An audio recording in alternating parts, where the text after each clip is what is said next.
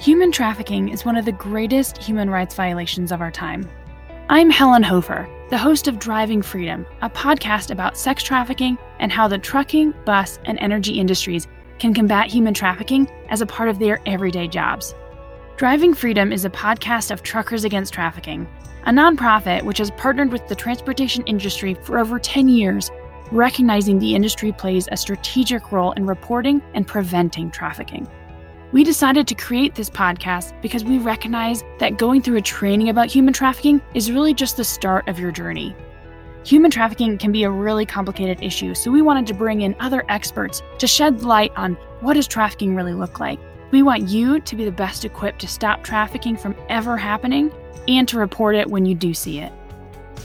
Subscribe to Driving Freedom wherever you get your podcasts and check out the Truckers Against Trafficking website at www.truckersagainsttrafficking.org to start driving freedom today.